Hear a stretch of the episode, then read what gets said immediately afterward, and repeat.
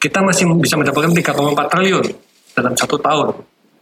Nah untuk sekarang ini sampai dengan Agustus kita baru mencapai satu triliun saja.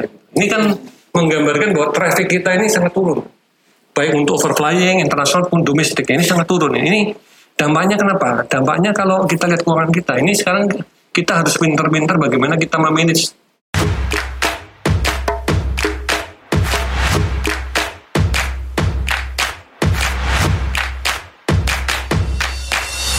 Systems break, stop transmitting, and this is your ITC speaking.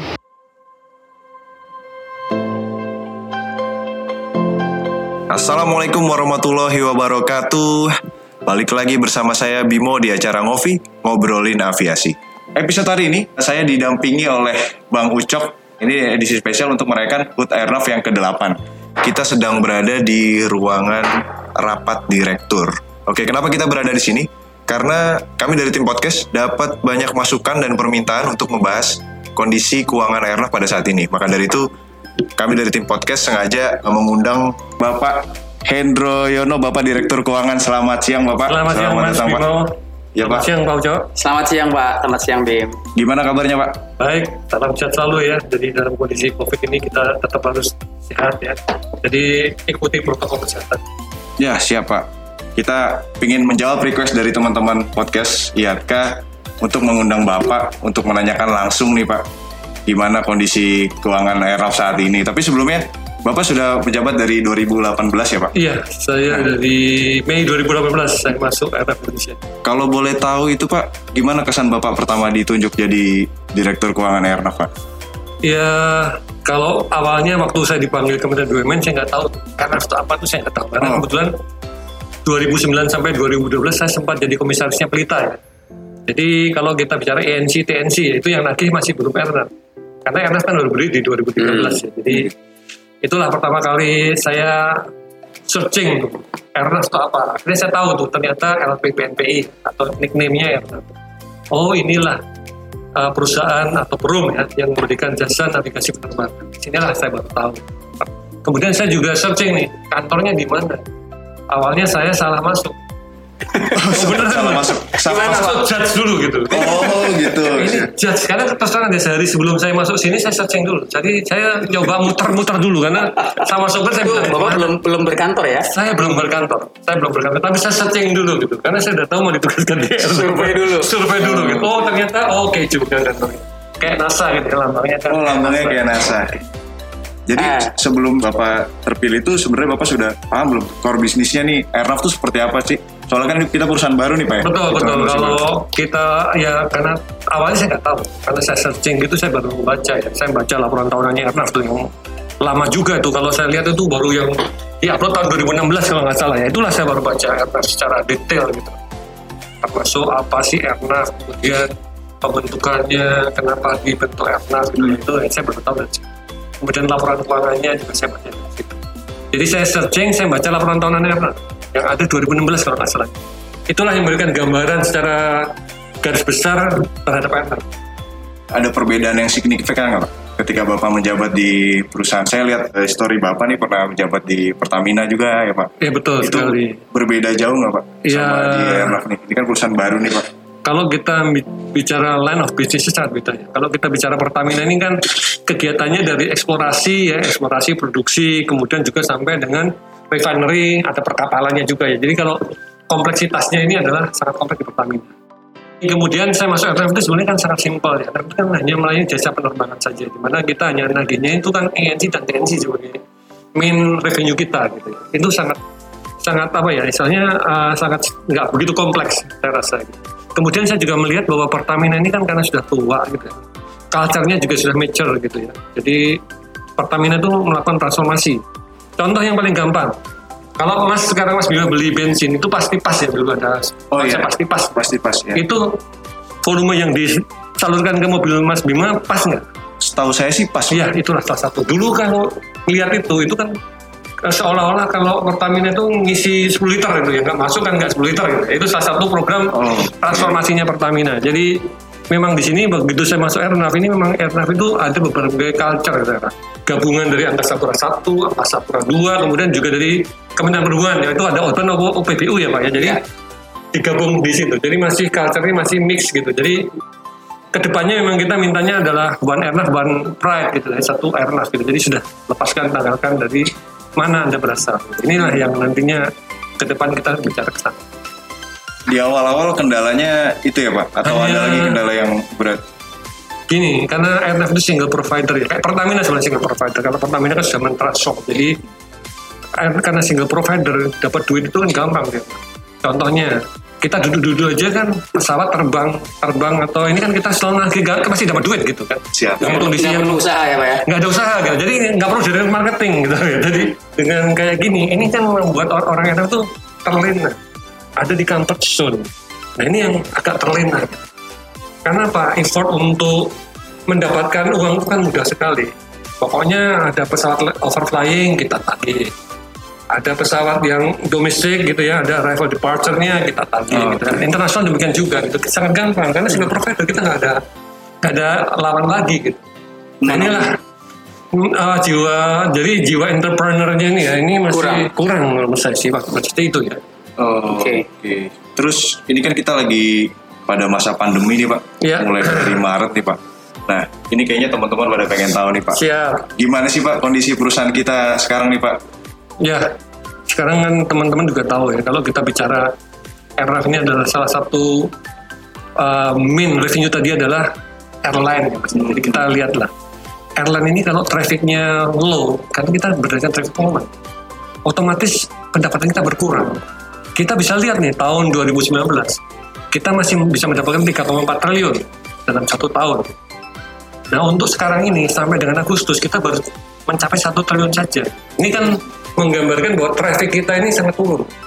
Baik untuk overflying, internasional pun domestik. Ini sangat turun. Ini dampaknya kenapa? Dampaknya kalau kita lihat keuangan kita, ini sekarang kita harus pintar-pintar bagaimana kita memanage.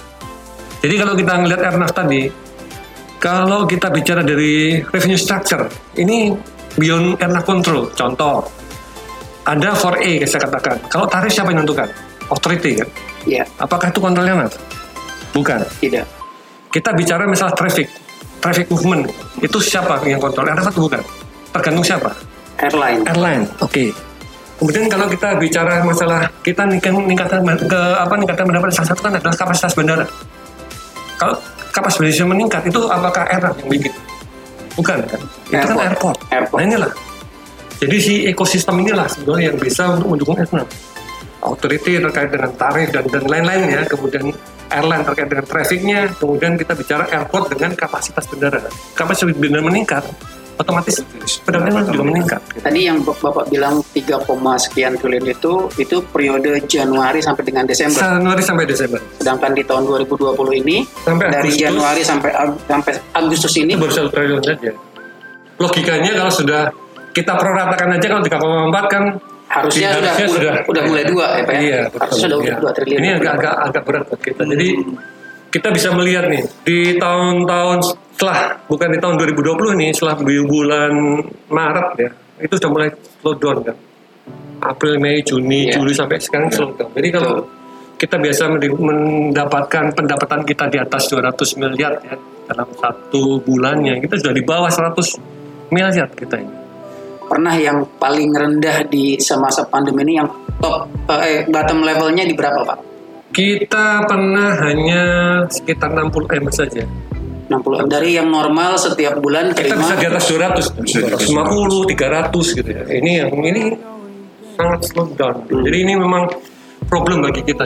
Inilah bagaimana sekarang ini strategi kita harus bisa mengatur gitu. mana yang our control, mana yang beyond our control. Kalau kita bicara yang our control satu adalah gimana? Masalah cost, cost structure kita kita harus kita lihat. efisiensi yang paling yang paling masuk akal ya Pak. Iya, harus melakukan efisiensi. Kemudian yang kedua, kita harus pintar-pintar mengatur arus kas kita. Jadi cash flow, cash in, cash out itu harus kita atur. Oh, jadi strateginya itu Pak. Iya harus harus itu karena kalau kita bicara lagi pendapatan sudah beyond our control. Iya, betul.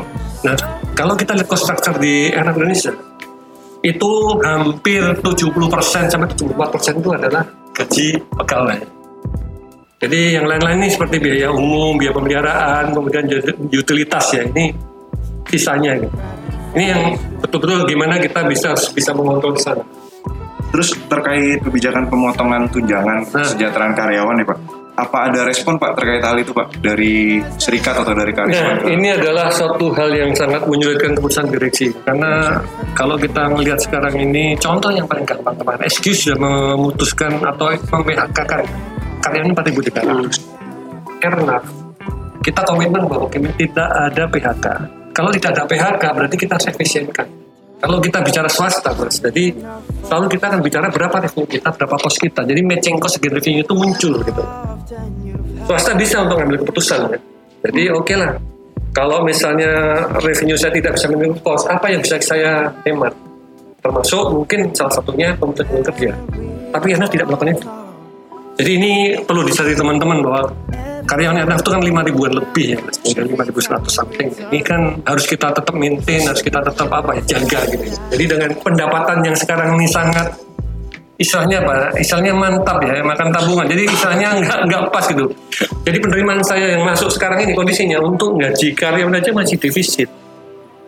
Contoh, iya ini ini yang problem-problem ini kan akhirnya yang saldo apa istilahnya saldo awal kas saya atau kas bank saya ini kan akan tergerus terus nih sampai Desember akan tergerus terus. Ya gimana kita tadi harus benar-benar untuk menjaga tadi. Kita sudah melakukan beberapa langkah, misalnya karena kalau kita melihat ini kan kita harus bisa melihat apa capex atau opex ya. Kalau di sini explore lah, Iya. opex itu explore.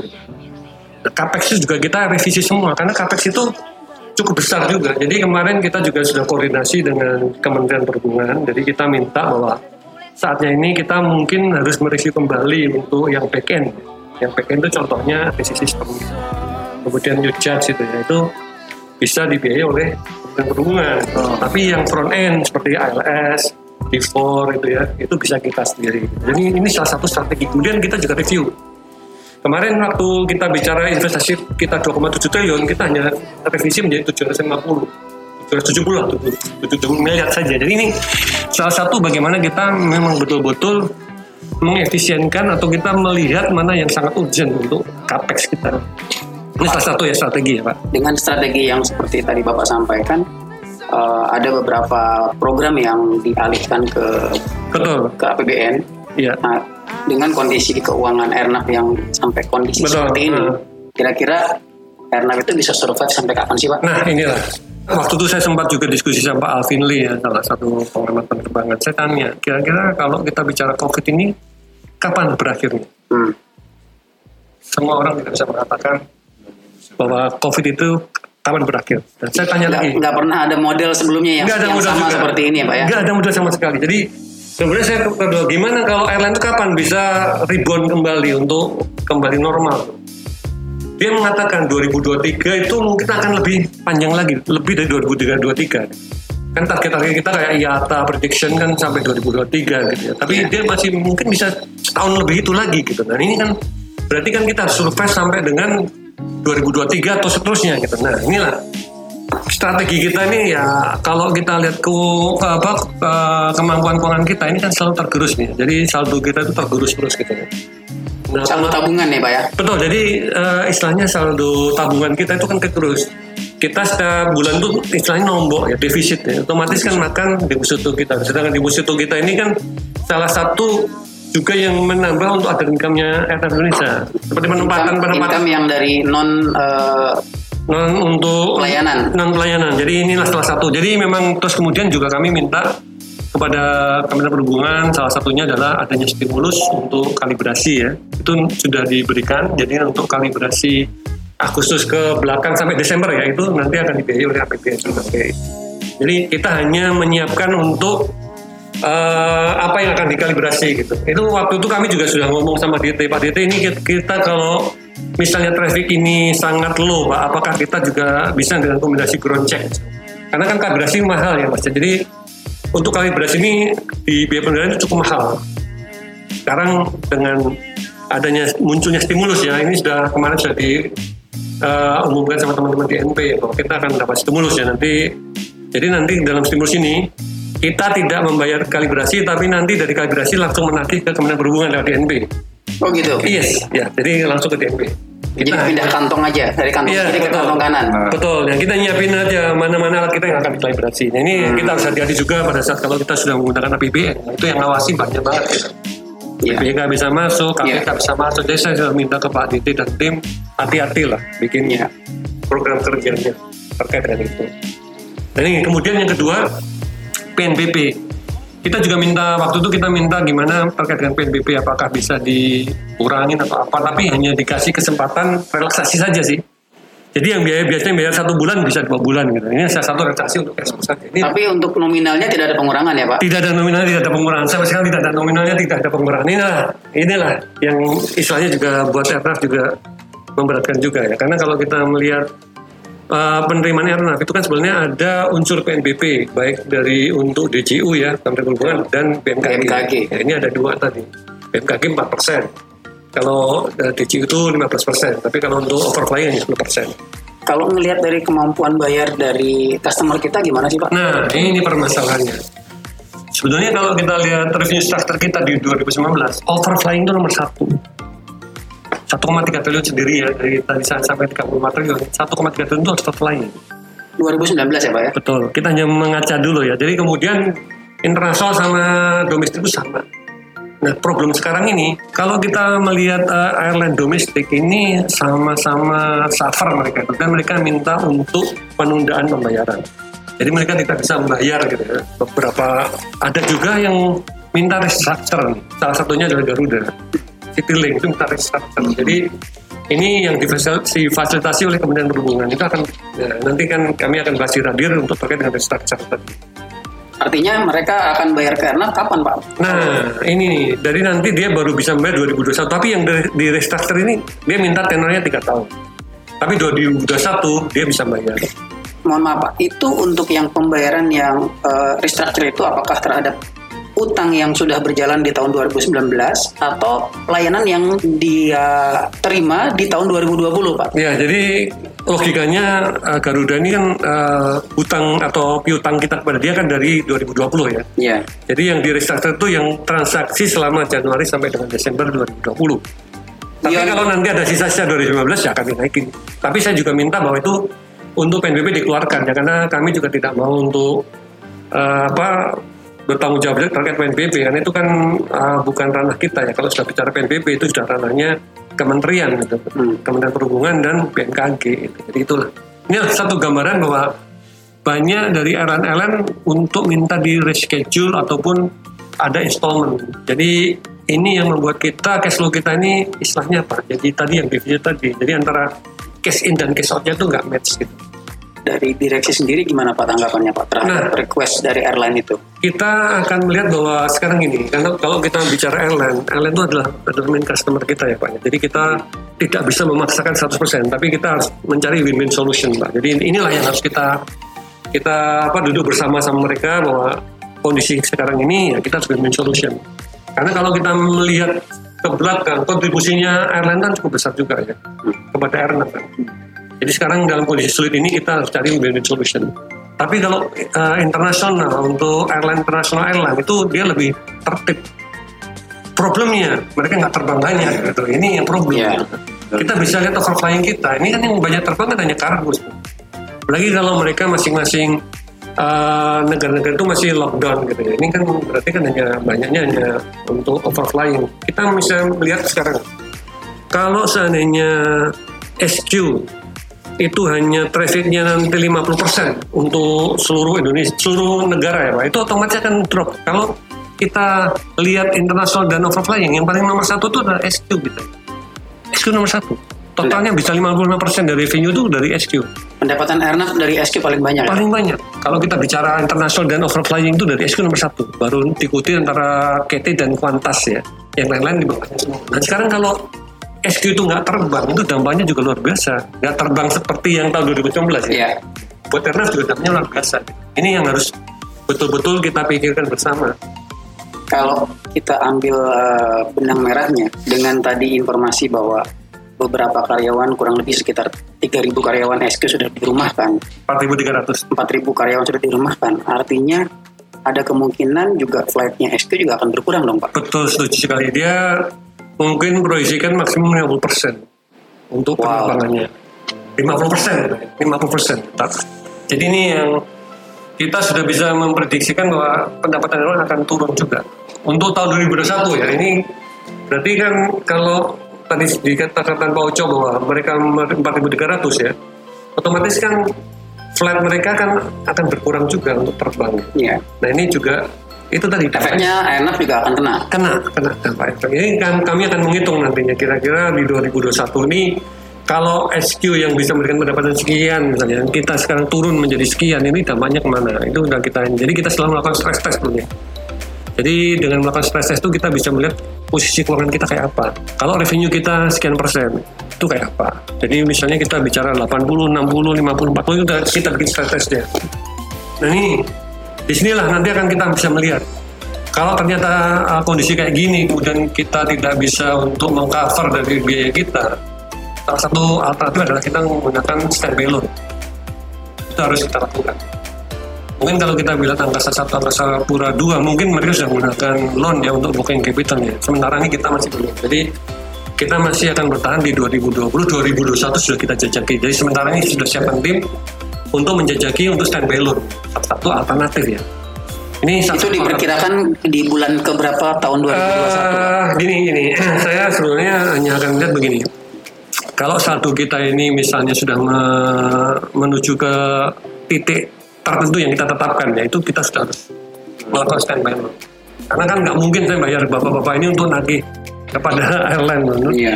Pak Oco, Bang Bimo nagih sendiri Garuda. Iya kan? Jadi ini yang harus kita jaga gitu. Kita harus jaga semua.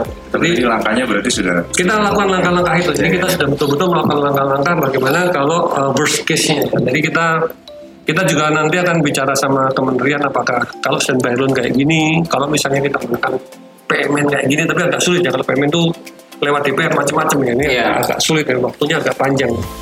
Ini kita sudah siapkan juga. Jadi nanti kita coba uh, ketemu ber- beberapa bank ya untuk mendiskusikan tadi. Jadi saya sudah bentuk timnya sekarang Untuk untuk loan ya Pak? untuk jaga-jaga saja standby ya standby Oh, Mas, oke, standby juga. Jadi ya, tapi harapan kita mudah-mudahan Nggak kesampean. nggak sampai gitu karena gini masalahnya itu kalau kita sudah once kita menggunakan loan ya itu kita harus lihat collection period kita Hmm. karena apa kita harus bisa bayar loan tadi kan Tapi secara perspektif keuangan, kita ini bankable nggak sih Pak? Dari segi Eh, sementara ini kalau kita melihat kondisi keuangan yang masih sekarang ini kalau kita bicara bankable itu kan sebenarnya kan lihat current ratio kita ya current ratio kita kita masih punya duit gitu ya jadi antara perbandingan karena aset lancar kita dibagi dengan utang lancar kita masih data satu ya kita masih bankable tapi kelama kelamaan ini kan kita menjadi nggak bankable gitu kegerus terus ya? kegerus terus. Nah ini problem juga. Kalau sekarang kita fair saja, laporan keuangan kita di Agustus sudah negatif. Jadi kita sudah negatif laporan keuangan kita sudah bukan profit lagi. Jadi kita sudah rugi kita di Agustus ini. Jadi ini sudah rugi kita, sudah rugi ya. sudah rugi kita. Jadi laporan keuangan kita sudah rugi. Pak, untuk saya sebagai karyawan dan teman-teman lain, kira-kira kontribusi apa Pak yang bisa kita bantu nih Pak dari karyawan? Nah inilah. Jadi saya hanya minta teman-teman tuh melakukan sense of crisis itu ditingkatkan kembali. Jadi kita sudah tidak bicara di comfort zone. Inilah paling gampang tuh kita harus melakukan perubahan budaya, culture change yang ada di Airnav. Saatnya kita ini menjaga Airnav sama-sama. Mudah-mudahan kalau uh, pandemi ini berakhir kita akan bisa kembali kayak kemarin lagi gitu ya. Kalau kemarin tuh kan Amin, amin. rasanya kita nih nggak berpikir duit itu kita kurang gitu ya. Ini kan kita kan uang kita kan kegerus terus nih, kegerus kegerus kegerus karena apa? Karena revenue kita nggak bisa nutup uh, biaya kita. Ini yang harus kita sadari sama-sama. Jadi memang kita mohon teman-teman ini ya ini tadi jadi bagaimana meningkatkan sense of belonging, sense of belonging. Ya. Nah, Jadi tidak bisa kita hanya menurut hak kita juga. Gitu. Ini tapi kewajiban kita apa yang benar? ya. Ini yang sama-sama harus kita tingkatkan di situ. Berubah dari comfort zone yang biasanya kita kayak gini, sudah kita jam dulu nih, kita harus jam. Dulu kan enak ya, misalnya enak lah. Misalnya contohnya perjalanan dinas, macam-macam gitu ya. Jadi Sekarang udah nggak ada nih Pak. sekarang ini kan ya, dengan kondisi kayak gini ini kan ada teknologi lah, ada Pak Iya. Ucok juga lah. Kita bisa lakukan dengan Zoom misalnya gitu kan.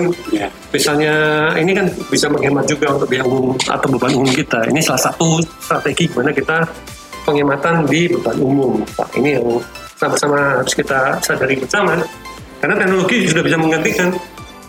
Pak untuk yang itu Pak eh, untuk yang capex tadi Bap- Bapak bilang eh, kita ada pengurangan program dari sebelumnya investasi kita dari 2,7 Tujuh ya. sekarang berkurang jadi 700. Iya. Kenapa nggak di stop aja sih semuanya Pak? Biar Jadi jadi gini 770 ini kan eh, kalau kita ini kan dulu di ada beberapa program yang sudah berkontrak. Beberapa program yang sudah berkontrak otomatis kan eh, tidak bisa kita stop ya. Ini kan kalau misalnya belum berkontrak, oke kita stop. Tapi kalau yang sudah berkontrak itu kita deal, kita istilahnya apa ya? Kita nego sama mereka. Apakah bisa kita berhentikan gitu? Itu ada juga. Tapi kalau yang sudah sudah istilahnya sangat urgent kemudian juga mandatori kita tidak mungkin untuk stop semuanya. Oh, jadi 700 itu mayoritas yang sudah berkontrak. ada sebagian yang berkontrak, sudah sebagian besar berkontrak karena udah berkontrak terus. Ini yang eh, yang akan kita apa kita nggak mungkin lah nanti kita kena sue lah. Permasalahan akan jadi masalah legal lagi gitu. Jadi ini yang harus kita pintar-pintar kita bagaimana kita eh, bernego ya dengan vendor macam-macam itu sudah dilakukan sama tim pengadaan juga. Jadi kita beberapa kontrak itu sudah kita banyak yang kita tunda dulu, dibatalkan atau di freeze itu ada juga langkah-langkah yang dilakukan itu. Kalau kita bicara capex kita, kemudian kita harus biaya semua, ya cepat habis uang kita Habis, gitu, iya. karena nggak akan cover. PPP 77 kan kita bilang wah kita menerima oh, keuntungan itu kan dikembalikan lagi ke operasi dan investasi. Iya. Nah kalau sekarang ini kita negatif keuntungan, agak berat kita untuk kembalikan investasi operasi Apa yang mau diinvestasikan? apa yang diinvestasikan. betul. Jadi ini memang salah satu strateginya ya udah kita ke ke Kementerian Perhubungan untuk berbicara nih karena gini usul investasi ini selalu kita diskusikan dengan teman-teman perhubungan lewat DNP ya. Kemudian Ya. ke Pak Dirjen baru ke teman. Jadi kita akan lihat bahwa FGPP kita kayak apa. Kemudian ini apakah mandatory atau nggak mandatory harus jelas di sini. Misalnya kita ini kan high regulated ya. Kita bicara ASBU. Kita mau masuk ASBU blok kosong misalnya. Apa yang harus dilakukan? Kita masuk itu apa yang dilakukan? Nah, kemudian ini yang mandatory nggak? Bisa nggak kita lakukan sekarang atau kita harus tunda dulu?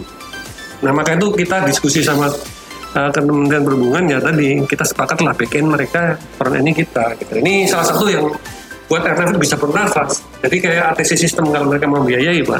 Front end itu apa aja Pak? Tadi ILS misalnya, yang LS yang misalnya DMI, Iya. di for itu masuk front endnya pak. Tapi kalau sudah back end itu kan sudah new judge gitu ya, itu sudah back end tuh pak. Itu gede tuh pak. Kalau kita semua kita hitung itu biayanya cukup besar tuh. ATC sistem mahal pak. Iya. Itu 30 m ya minimal Lebih, Pak. minimal, minimal ya. Oh iya. Untuk yang skala approach Iya. dengan, dengan Android beda. Betul sekali ya. Betul artis-artis itu lebih tahu. Kalau saya kan lihatnya bagus sama ininya saya bisa bisa ini karena kan biasanya kan teman-teman kan bikin EE-nya juga kan jadi kita bisa mereview ke Iya. sana. Tapi oke lah. Dalam arti inilah salah satu strategi gimana kita tetap harus survive. Siap, siap. Sepertinya sih memang udah cukup jelas sih Pak. Saya udah udah cukup tenang tadi dengarnya. Ini kan pertanyaan teman-teman semua nih Pak. Iya. Aviation Med. Bertanya-tanya sebenarnya perusahaan kita gimana sih nih? Betul, Kayaknya betul, udah udah cukup jelas penjelasan dari Bapak Direktur Keuangan tadi ya. Terakhir Pak, Ya. eh, boleh kasih pesan buat karyawan-karyawan Airnav Pak. Ah, Bagaimana tips menghadapi pandemik ini Pak? Ya, yang pertama-tama ya kalau untuk menghadapi pandemi COVID ini kita harus tetap sehat ya. Pertama kali kita sehat, jaga kesehatan. Yang kedua, ini berikan terbaik pada airline Indonesia. Jadi tingkatkan sense of crisis karena airline itu adalah rumah kita bersama gitu. Di sinilah kalau kita harus menjaga rumah kita, nih. rumah kita dalam kondisi kayak gini ya kita harus jaga sama-sama gitu. Jadi eh, saya harapkan teman-teman Airnav mengetahui lah kondisi kita sekarang. Bukan hanya mungkin bukan hanya Airnav ya kalau kita bicara angkasa pura kita bisa Semua industri Pak. semua industri kena juga. Nah, ini gimana kita harus survive, harus survive sama-sama. Jadi teman-teman lebih mengerti lah. Jadi jangan hanya nuntut lah istilahnya itu ya. Tapi kita sama-sama bagaimana kita memberikan kontribusi terbaik bagi Airnav. Ini yang penting, kontribusi terbaik buat Airnav Indonesia.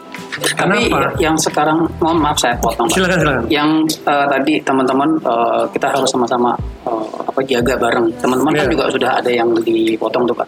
Betul. betul. Nah dari dari level apa eh, bawah, apakah sudah ada yang bereaksi terkait kebijakan yang diambil oleh direktur kayak gitu Pak? Nah, ini sebetulnya kan biasanya kan lewat perwakilan atau macam-macam ya. Kita harus ya ini nanti kami minta Pak Direktur SDM ya memberikan sosialisasi lah. Jadi kita ini harus bertahan. Kita Ya. harus bertahan tanpa mengurangi karyawan. Salah satu strateginya apa ya? Mungkin kita melihat itu tadi ya istilahnya mungkin tunjangan akan berkurang. Tapi kami sebenarnya itulah suatu hal yang berat ya buat kita ya terus terang aja ya karena ini kan sudah kesejahteraan karyawan tapi dalam arti bahwa kita tetap memberikan yang terbaik juga buat karyawan kita hitung-hitung mudah-mudahan dengan gaji dan tunjangan yang ada sekarang ini masih bisa untuk apa ya kesejahteraan karyawan di dalam dalam arti bisa untuk kebutuhan sehari-hari gitu. itu yang saya kita harapkan jadi ya memang kondisinya tidak mudah untuk untuk tahun 2020 tidak mudah Iya.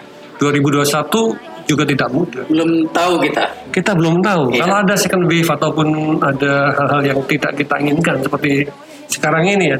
Jakarta PSBB, dampaknya pasti ada tuh ke traffic. Iya. Kalau airline, airline itu kan logikanya gini aja.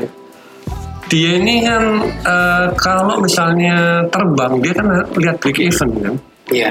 Kalau sekarang hanya 50% dia nggak nutup. Mas.